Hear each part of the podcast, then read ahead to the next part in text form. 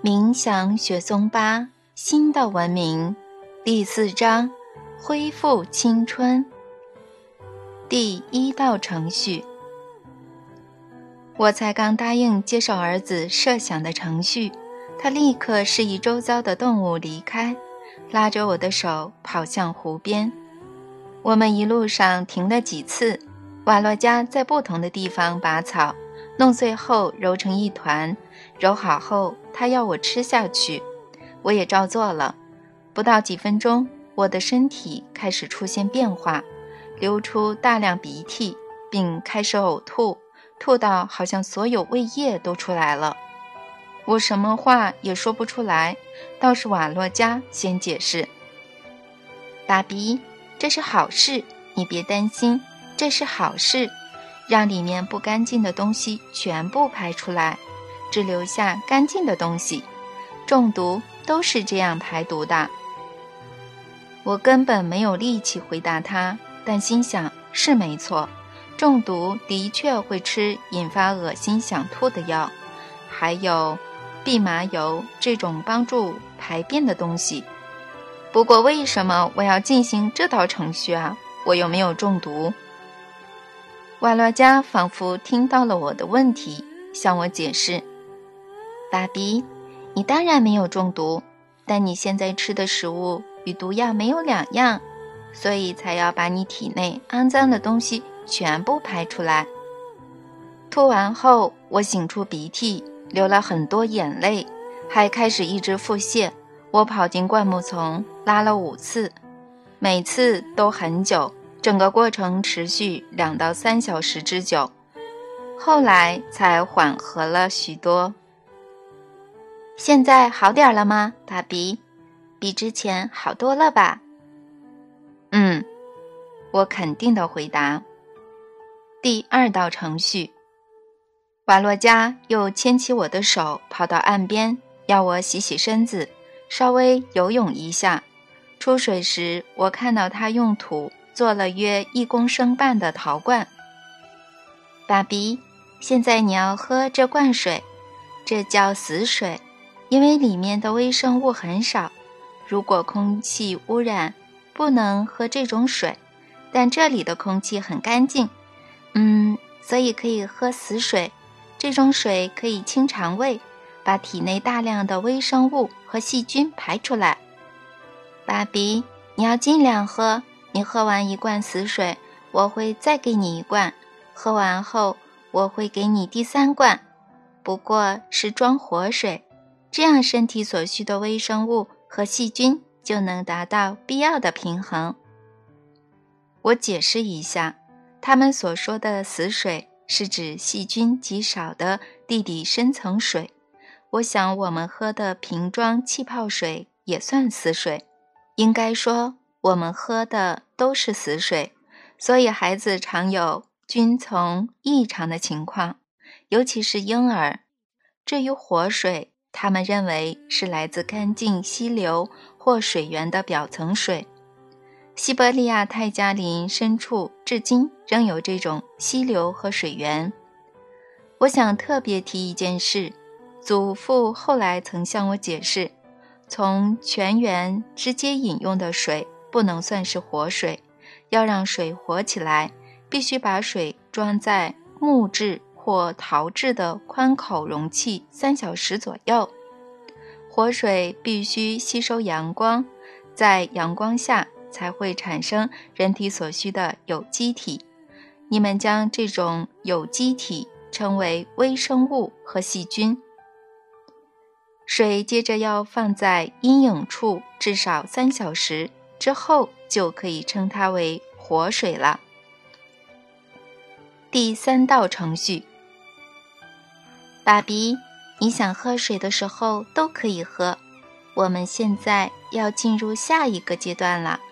爷爷说，如果是来自外面污染世界的人，整套流程一般需要19天，最好33天，但因为你没有时间，所以我缩短成3天了。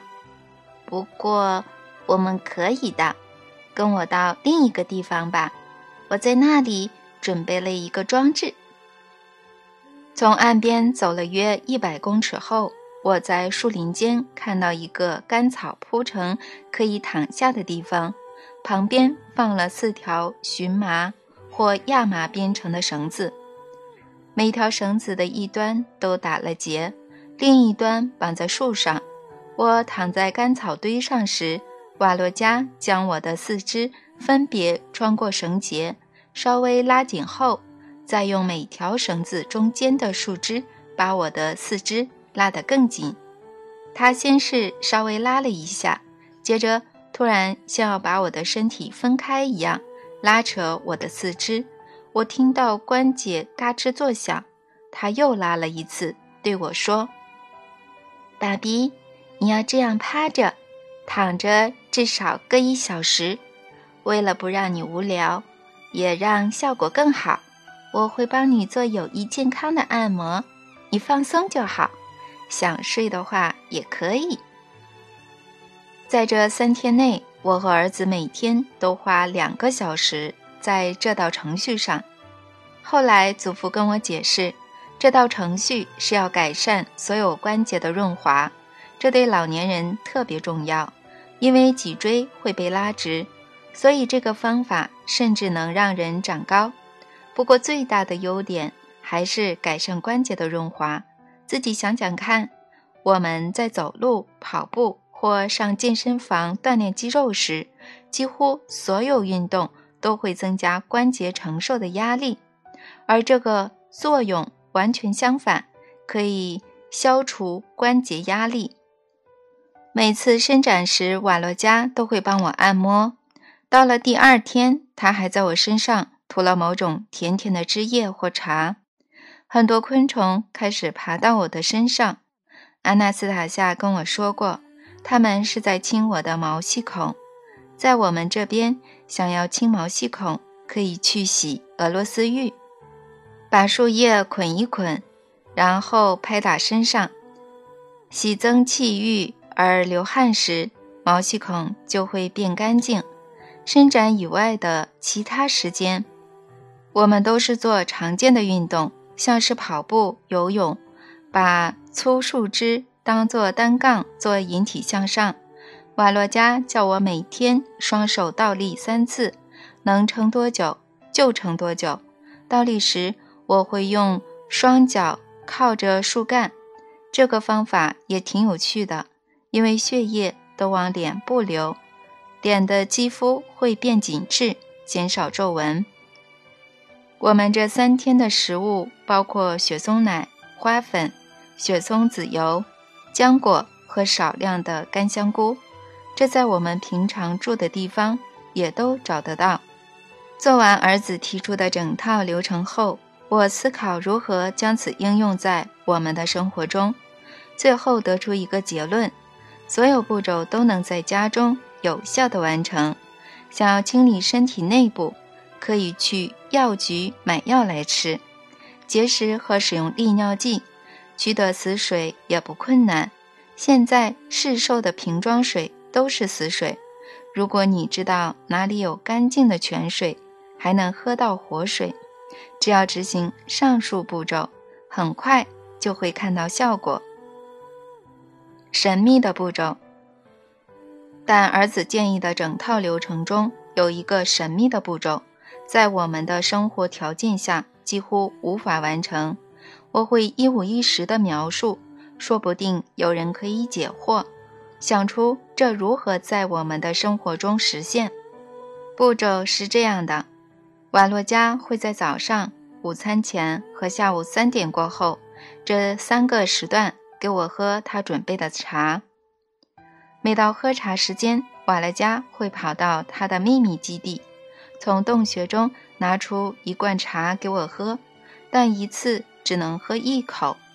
他第一次给我茶时跟我说：“爸比，给你喝茶，要记得你喝了多大口，喝完后马上躺在草地上，我要听听你的心跳有什么反应。”我喝完躺在草地上，瓦洛加把手放在我的胸口不动。过没多久，我感觉身体的不同部位，一下温热，一下刺麻，心脏跳得更加剧烈，但不是变快。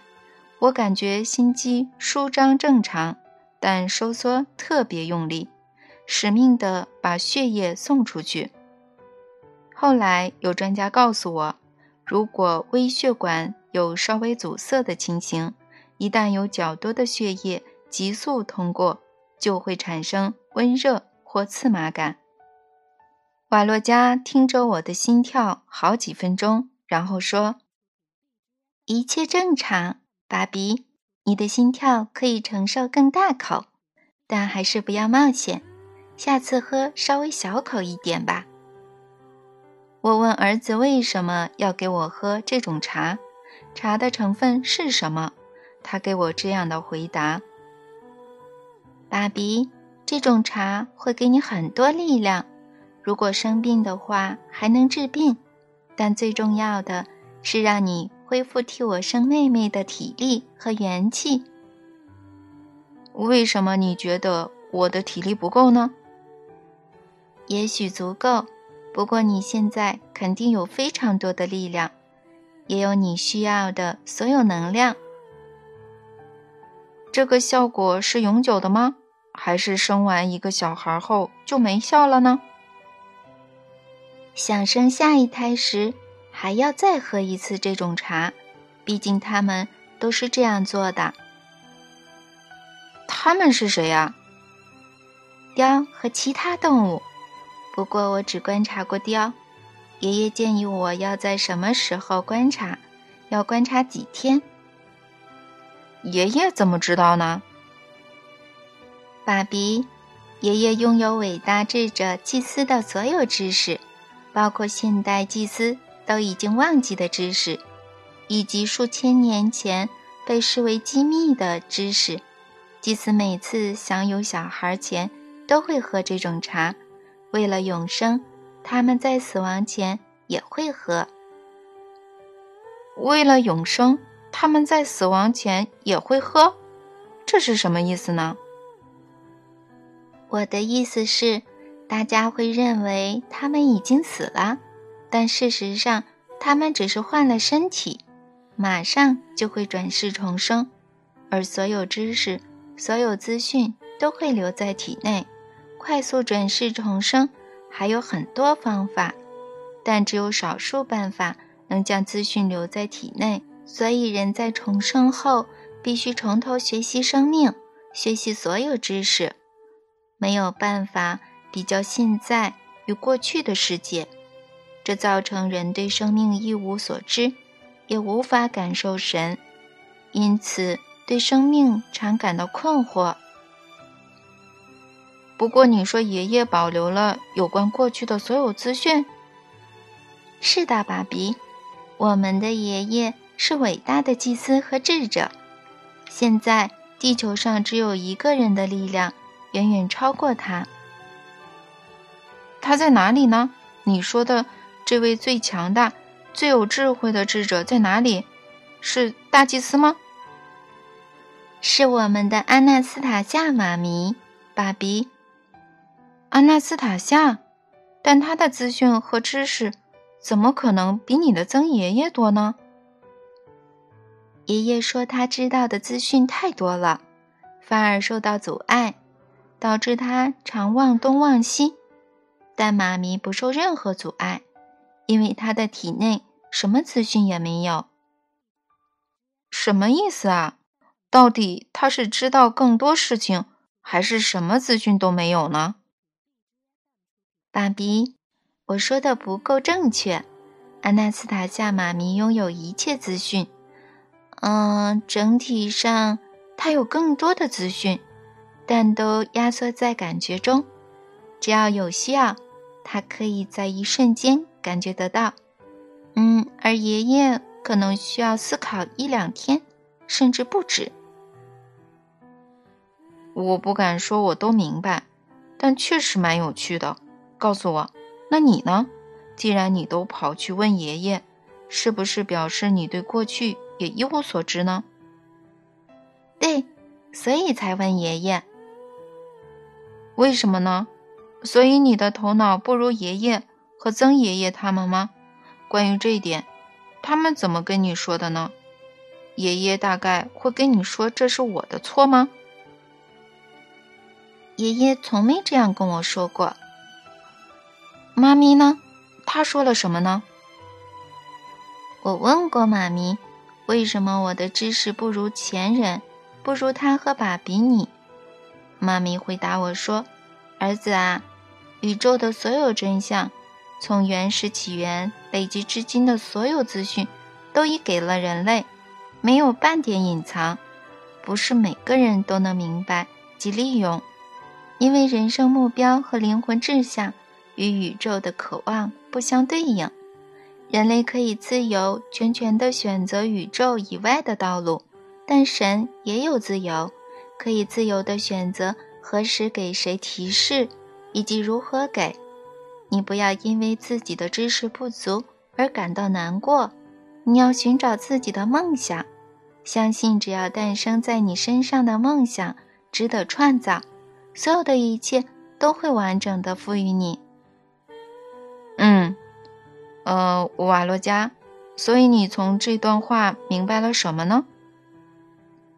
只要我对梦想和人生目标想得非常仔细，我的体内就会出现实现梦想所需的一切知识。所以你现在还是要向爷爷请教吗？对，不只是爷爷，还要向妈咪和你请教。我也要试着自己思考。也就是说，你这3天给我喝的这种特别的茶，我得向爷爷请教成分咯。爸比，成分的话，我可以告诉你。说吧。成分是来自泰加林的草，为了知道要把哪些草，比例要多少，我观察了一只也想成为父亲的公雕3天3夜。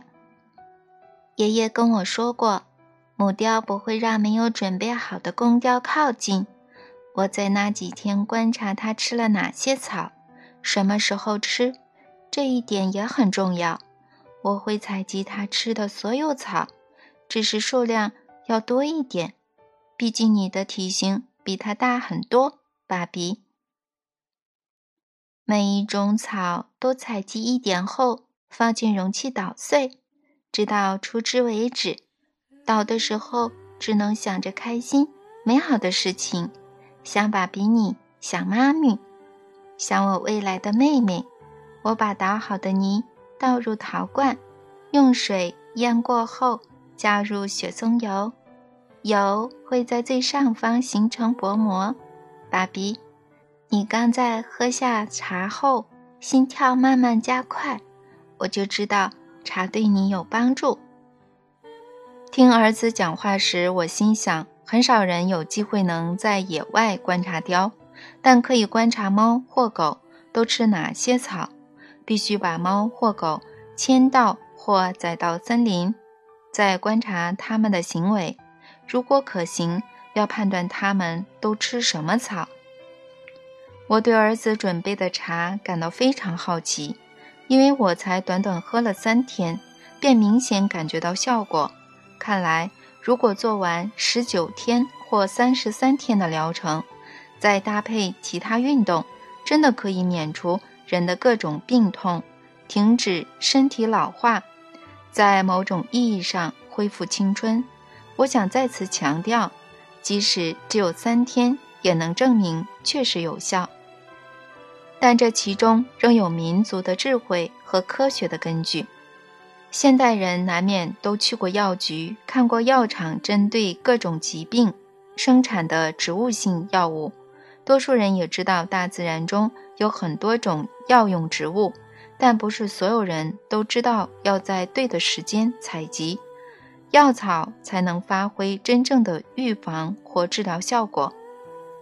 制作植物性药物时，除了其他所有重点之外，还要考虑药用植物的比例。由此可知，想要制作类似的药草茶，有太多重点要记了。我很怀疑现在是否有任何草药师知道所有重点。我很希望藉这个机会送给读者一个礼物，介绍一个从未公诸于世的养生妙方，而且制作方式要比儿子的简单，这样大多数的人才能准备。儿子准备的3天疗程结束后，他说想要早点躺下来休息，原来他这3天都睡不到2-3个小时。等他睡着了，我立刻动身前往阿纳斯塔夏的空地。2个问题让我非常好奇，为什么我们的儿子不像爷爷那样拥有过去的知识呢？第2，他为我准备的茶有没有比较简单的做法呢？但制茶的想法渐渐被我抛诸脑后，我开始想着我未来的女儿。一方面，阿纳斯塔夏生女儿也是一个不错的主意，可是另一方面，女儿长大后拥有自己的空间，或儿子把自己创造的空间给她，她仍会遇到瓦罗加现在面临的问题。此外，她在泰加林要嫁给谁呢？她要到我们的世界生活也是一件不简单的事，他得丢下自己的空间和那些忠诚的动物朋友，恐怕也不会有年轻人愿意与他住在泰加林。对外来的人而言，泰加林深处不是很舒适，而且老实说，对我而言也不是很舒适。与阿纳斯塔夏聊天很有趣，甚至非常吸引人，每当他在身边，我的内心就会感到平静愉悦，但只要我独自一人，他不在身边时，我就会觉得不自在，甚至有点害怕。动物对待阿纳斯塔夏和儿子的方式与我有天壤之别，他们当然不至于攻击我，却在每次见到我时都投以戒备的眼神。我曾趁着阿纳斯塔夏在场时，只是松鼠帮我捡雪松果，我的手势和阿纳斯塔夏一样，松鼠却毫无反应。我某次还试着叫母狼来我身边，学阿纳斯塔夏朝它敞开双臂，然后用手拍了大腿，但母狼没有跑向我，反而站在原地，全身的毛竖了起来，一副凶狠的样子。后来我便完全无意与这些动物沟通，我知道它们永远只对一个特定的人忠诚。由此可知，如果有年轻人来女儿的空间找她，一定会浑身不自在。瓦洛加没有为妹妹想到这一点，看来她虽然可怜那些动物，却没有考虑到妹妹，我居然也没想到这一点，还傻傻地鼓励她。想得入神的我没有发现已经到了阿纳斯塔夏的空地，我往熟悉的洞穴走了几步，看到阿纳斯塔夏侧身站在前方，用手梳着头发。我愣在原地不动，因为她不像我认识10年的那个女人。当她转身看我，我的双脚直发软，心脏扑通扑通地跳，我发现自己动弹不得。在我前方10到15步的距离，站着一个有如童话故事场景中会出现的女人，她穿着一件看似晚礼服的浅色薄洋装，长及脚踝，纤细的腰上绑着腰带，头上戴着以花草编成有如皇冠的头饰，金色的头发像波浪般划过她的肩膀。但不止这样，她匀称的身材和脸蛋简直美到无法言喻。我站在原地不敢有任何动作，目不转睛地看着阿纳斯塔夏，仿佛只要我移开视线就会失去意识。我开始感到一种眩晕，但仍紧盯着她，我的指甲紧紧掐入手心，想要摆脱这种奇怪的感觉，但几乎没有什么痛觉。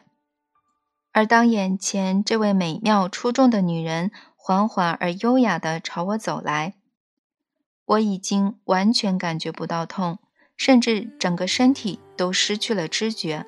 他慢慢走到我的正前方，让我想起他身体迷人的香气是什么感觉。我感觉到他轻柔的鼻息，然后就失去了意识了。醒来时，我发现自己躺在草地上，阿纳斯塔夏坐在旁边，替我按摩太阳穴和鼻梁。她的头冠拿下来了，头发用小草绑在背后，看到她那双我非常熟悉温柔的灰蓝色眼睛，我的心情几乎完全平复了。听到她的声音时，我也回过神来。你怎么了，弗拉迪米尔？累坏了吗？还是儿子让你操烦了？儿子？正好相反。他这3天都在替我治疗，我们做了很多活动。所以是累坏了吗？是瓦罗加累到了睡着了，我反而精神非常好。那你为什么刚昏倒了？你的心脏好快，现在也还没有完全恢复。因为阿纳斯塔夏，为什么你刚穿的这么不一样呢？头发与平常不同，朝我走来的步伐也不一样。我想做让你开心的事，弗拉迪米尔，毕竟你比较习惯看精心打扮的女人。我原本想与你一起在泰加林或沿着湖岸散步，不过你现在躺在这里，如果你想休息的话，去洞穴小睡一会儿吧。先按你说的去散步吧。我起身说，不过阿纳斯塔夏，请你走在我后面。为什么呢？因为，对，我是比较习惯看着精心打扮的女人。但你最好不要打扮成那样，头发不要弄成那样，也不要装饰成那样。你不喜欢吗，弗拉迪米尔？阿纳斯塔夏走在我后面问。不是这样的，我很喜欢你，只是你下次要一步一步来，像是先弄头发，过一段时间再戴皇冠，1-2天后再穿洋装，但先不要绑腰带，等之后再绑。如果一次改变所有穿着，我会不习惯的，太奇怪了。奇怪？所以你刚才是不认得我吗，弗拉迪米尔？认得，只是你的美貌让我无法自拔，阿纳斯塔夏。啊哈，你承认了，你承认了，所以你觉得我很漂亮喽？我感觉到他的双手搭在我的肩上，我停了下来，闭上眼睛，转身回答。阿纳斯塔夏，何止漂亮，还……他往我的身上倾，头靠在我的肩上。阿纳斯塔夏，我们的儿子想要一个妹妹，我轻声地说。弗拉迪米尔，我也希望我们有个女儿，阿纳斯塔夏小声地回答。愿女儿像你一样，阿纳斯塔夏。愿女儿也能像你。我无法形容那天晚上和隔天早上的事情，因为实在难以言喻，但我想向我的男性读者说一件事，如果你在认识的女性身上看到女神，那么你的白天晚上，你的许多日日夜夜都会变得神圣，在他们的面前，所有过去的不幸都会消逝，未来也不再有不如意。我说的不是故作多情，也不是在说好听的话，重点在于无论如何，如果有这个能力或意愿，就让每个人自己领会吧。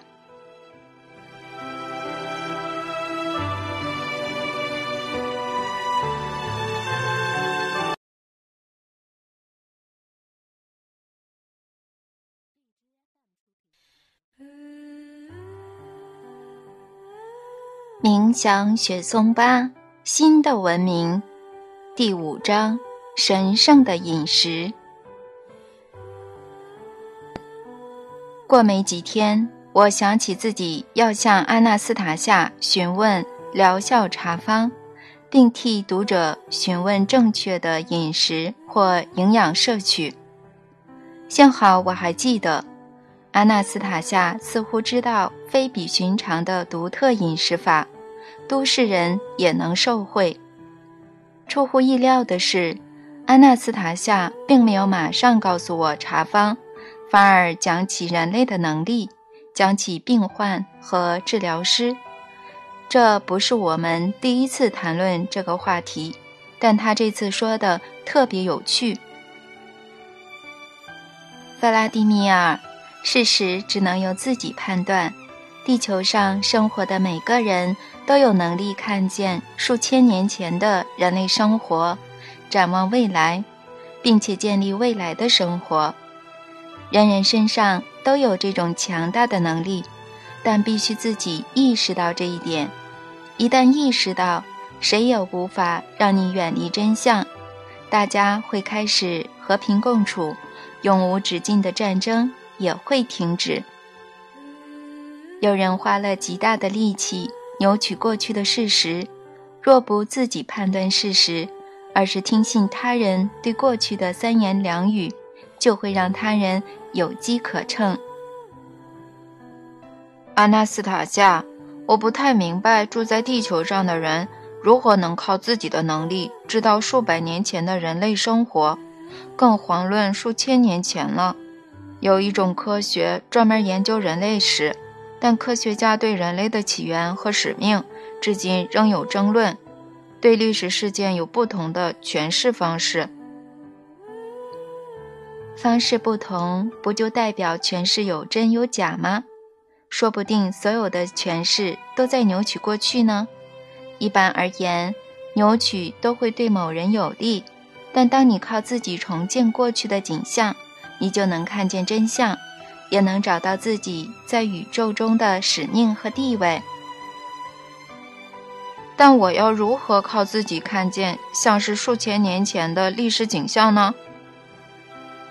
你可以透过逻辑思考去想象，这样一来，就连费托罗斯文明的生活也会浮现在你眼前。要用逻辑思考什么？思考你一生这半个世纪以来所看到的人类景象，以及这过去以来所发生的变化。我不太明白，到底要思考什么呢？不要懒于思考，你就会明白的。来吧，弗拉迪米尔，我们先一起开始，之后你再自行接续下去。每个人都有能力重现过去的景象，这样才能把最好的带到未来。好吧，不过你先开始。那我开始啦，看好了。如果可以的话，你可以替我补充细节，这很重要。你也看到了，现在医院和药局林立，贩售上千种疾病的药物。是的，这大家都知道。所以呢？你还记得不过30年前医院和药局其实很少吗？当然记得。那100-200年前呢？还要少。大家都知道，现代医学的发展才200多年。你看，你的逻辑带你得出了一个结论：不久前连一家医院都没有。再思考，回忆一下，以前的人如果生病，要找谁治疗呢？谁？你以前住在小村落时，曾经看过奶奶给你爸妈喝药草茶吧？我的村落不止我奶奶会治病，其他人也会。每个人类聚落一定都有人懂得采集和保存药草，无论大小病，每个人都能及时获得帮助，而且帮助所需的酬劳十分微薄，通常一句谢谢就够了。当然呀，他们都是邻居，而且附近到处都有各种药草。是的，有很多食用的药草，也有很多人知道这些草的特性。当然，他们知道，我也知道一点，只是现在忘了。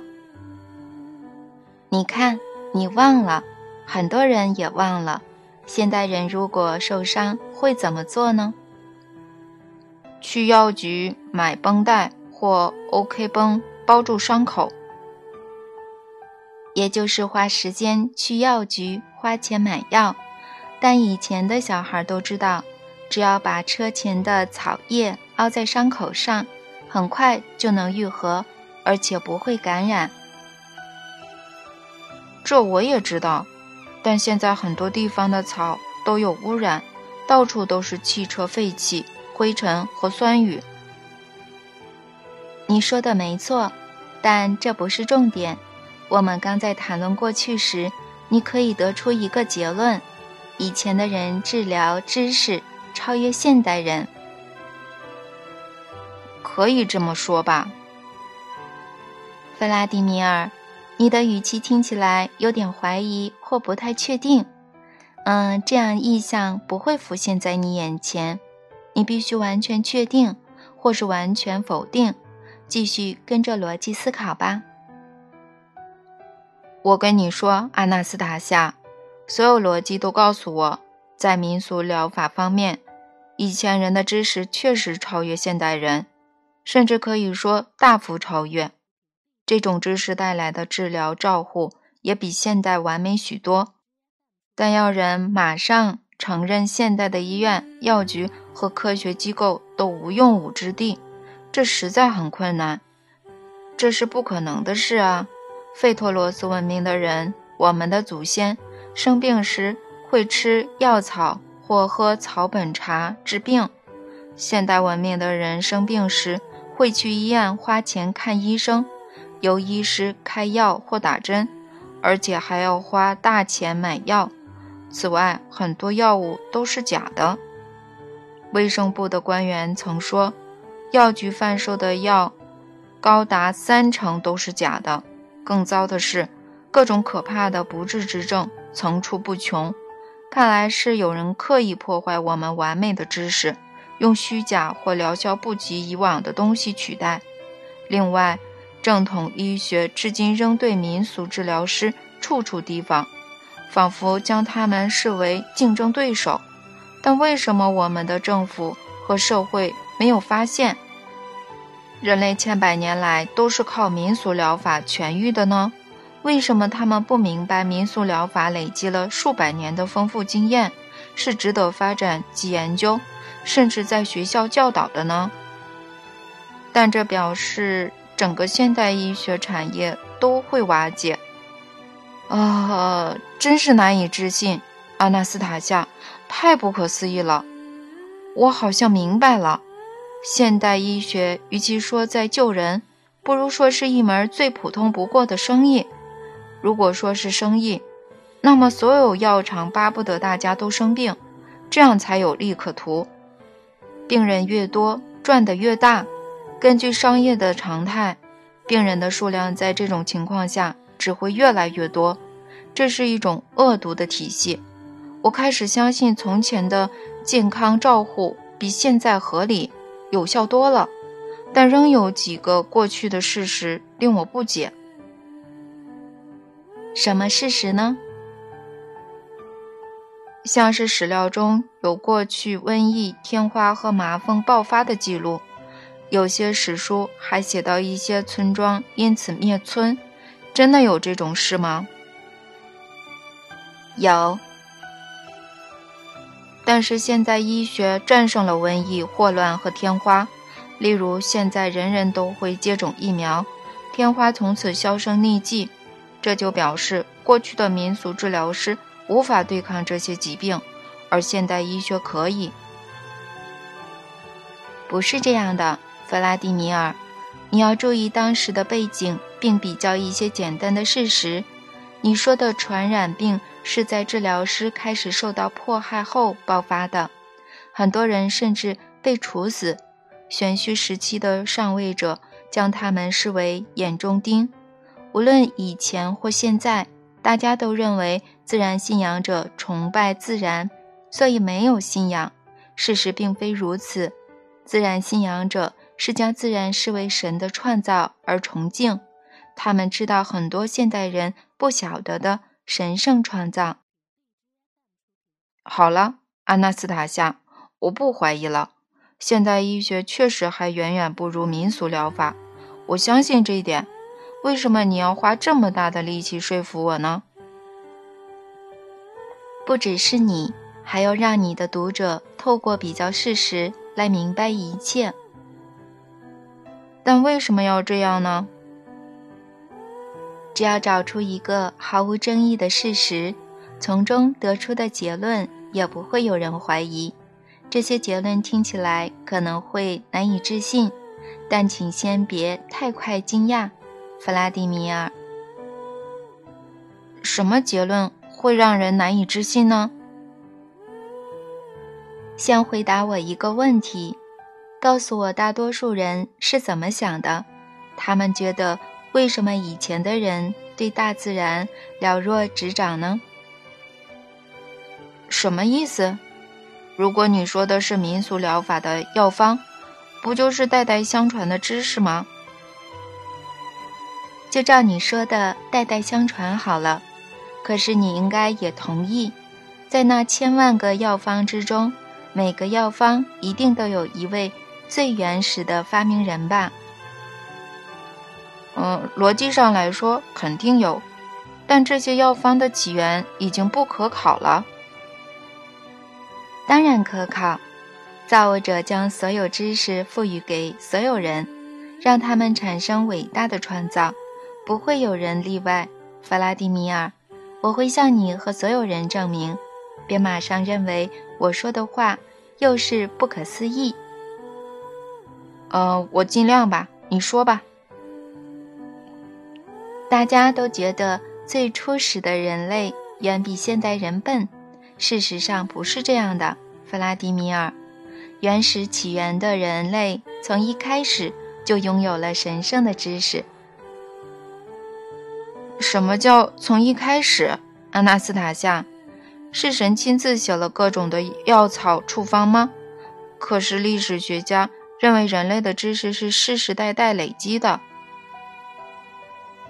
但如果照你这样的逻辑，会得出完全不同的结论。什么结论呢？人类不是神的完美创造，而是地球上发展程度最低的生物。何以得出这个结论呢？你自己判断看看，你的狗在生病时知道要吃哪些草，猫也知道要去树林找它需要的草，可是没有人替它们写处方。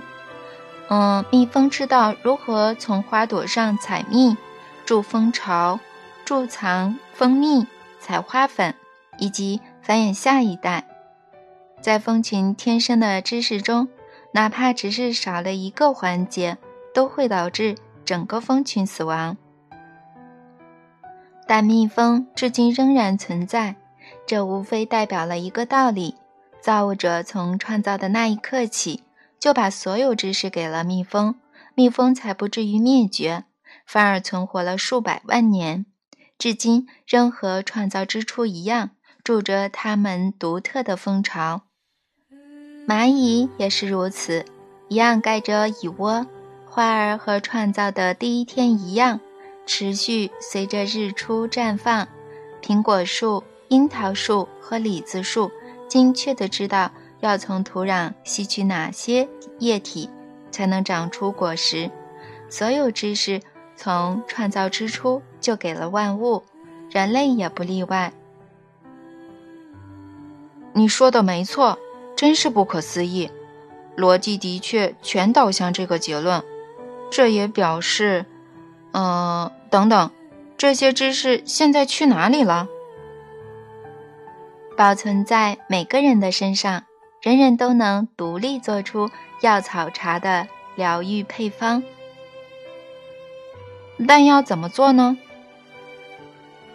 弗拉迪米尔，神从一开始就给了人这种知识，这让人可以治好很多疾病及延长寿命。配方很简单，但也不太容易，要用头脑自己好好想一想。我从史前时期说起吧。费托罗斯文明的人都能活100岁以上，他们不知道人体会有什么疾病，他们按照神的安排进食，不过造物者也不是随意安排，而是经过深思熟虑后特意安排小草、蔬菜、浆果和水果不要一起成熟，让它们按照严谨的顺序一个接着一个成熟，有些在早春成熟，有些则在夏天或秋末成熟，但都是在果实对人体最有益的时间成熟。住在祖传家园的人按照神的安排进食，完全不会生病，进食的时间和食物种类都由神安排好了。人则自己决定要吃多少食物，但不是靠头脑决定，而是想吃多少就吃多少。人的身体可以精确地决定进食的数量，每一公克都无误差。秋天时，每个家庭都贮存浆果、根茎类蔬菜、药草、坚果和香菇。到了冬天，家中的桌上都有盘子放着夏季的部分收成。每位家人都在忙自己的事，但只要饿了或渴了，就会走到桌前，毫不犹豫地拿起想吃的食物。弗拉迪米尔，你要知道他们是毫不犹豫地拿食物，身体精准地知道要吃什么，要吃多少，因为神赋予了每个人这种能力。现在我们也能重现这种能力，只需要一点提示就行。我为现代人调整了费托罗斯的饮食方法，你可以试试看，也鼓励别人尝试。方法是这样的：住在现代公寓的人必须取得当地生长的所有蔬菜、水果和可食用的草，数量不必多，每种100-200公克即可。食用这些作物的前一天不能进食，只能喝泉水。中午另外喝一杯红干菜汁，喝完后最好不要出门，让身体开始进行密集的肠胃清理。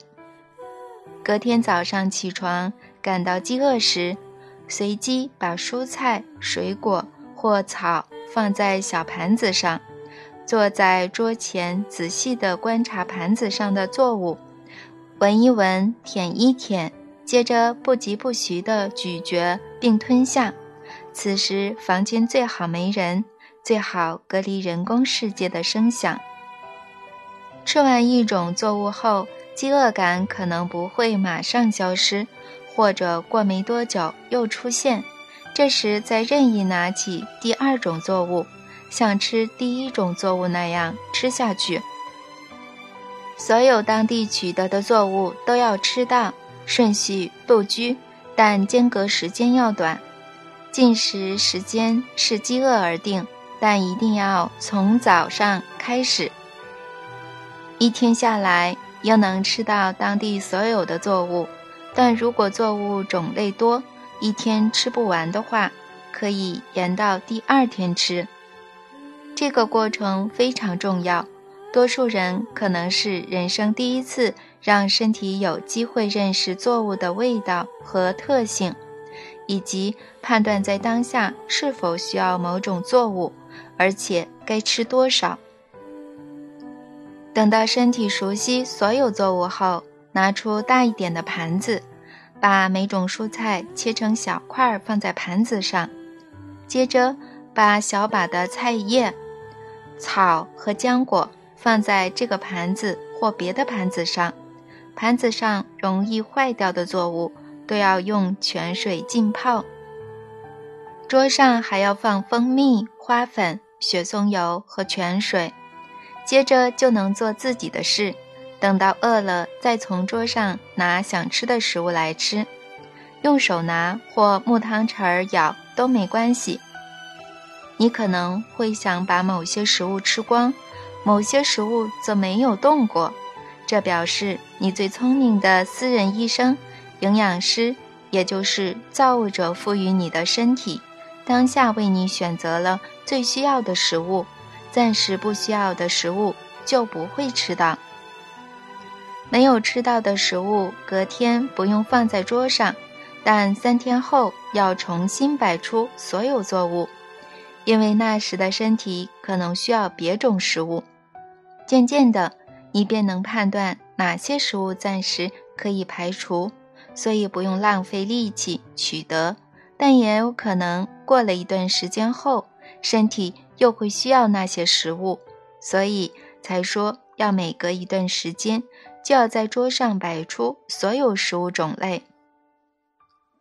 我知道你们世界的人经常需要外出，但这种情况也能有对策。举例来说，你可以买或自制白桦树皮容器，接着把桌上的食物都拿一点放进去，身体会自己选择需要的食物。如果出门远，还必须让身体熟悉新环境的食物，因为就算食物名称相同，味道仍可能有差异。对于这种饮食方法，弗拉迪米尔，你要明白一个重点，不仅所有动物天生能够判断哪种食物在哪个时间对身体最有益，以及要吃多少最好，每个人也有这样的知识。我们儿子的想法很好，他为了帮你，用泰加林的草泡成药草茶，开始观察雕的行为。但如果你自己知道每种草的味道，你的身体会比雕更精准地挑选所需的药草。你回家后，要让你的身体认识当地容易取得的食物是什么味道，不要把食物混在一起或加盐，否则你的身体会无法判断食物的价值和重要性。人人都能自己决定有疗效的饮食和食谱，这个方法让我觉得非常新奇，却很合理。身体对食物数量和种类的需求肯定因人而异，所以不可能有人人适用的标准食谱和饮食。但透过阿纳斯塔夏提出的方法，人人都能自己决定最准确、最有益的个人饮食。看来人类想出来的食谱对身体不一定有益，反而比较像为科技而生，对现代食品的制造商比较方便而已。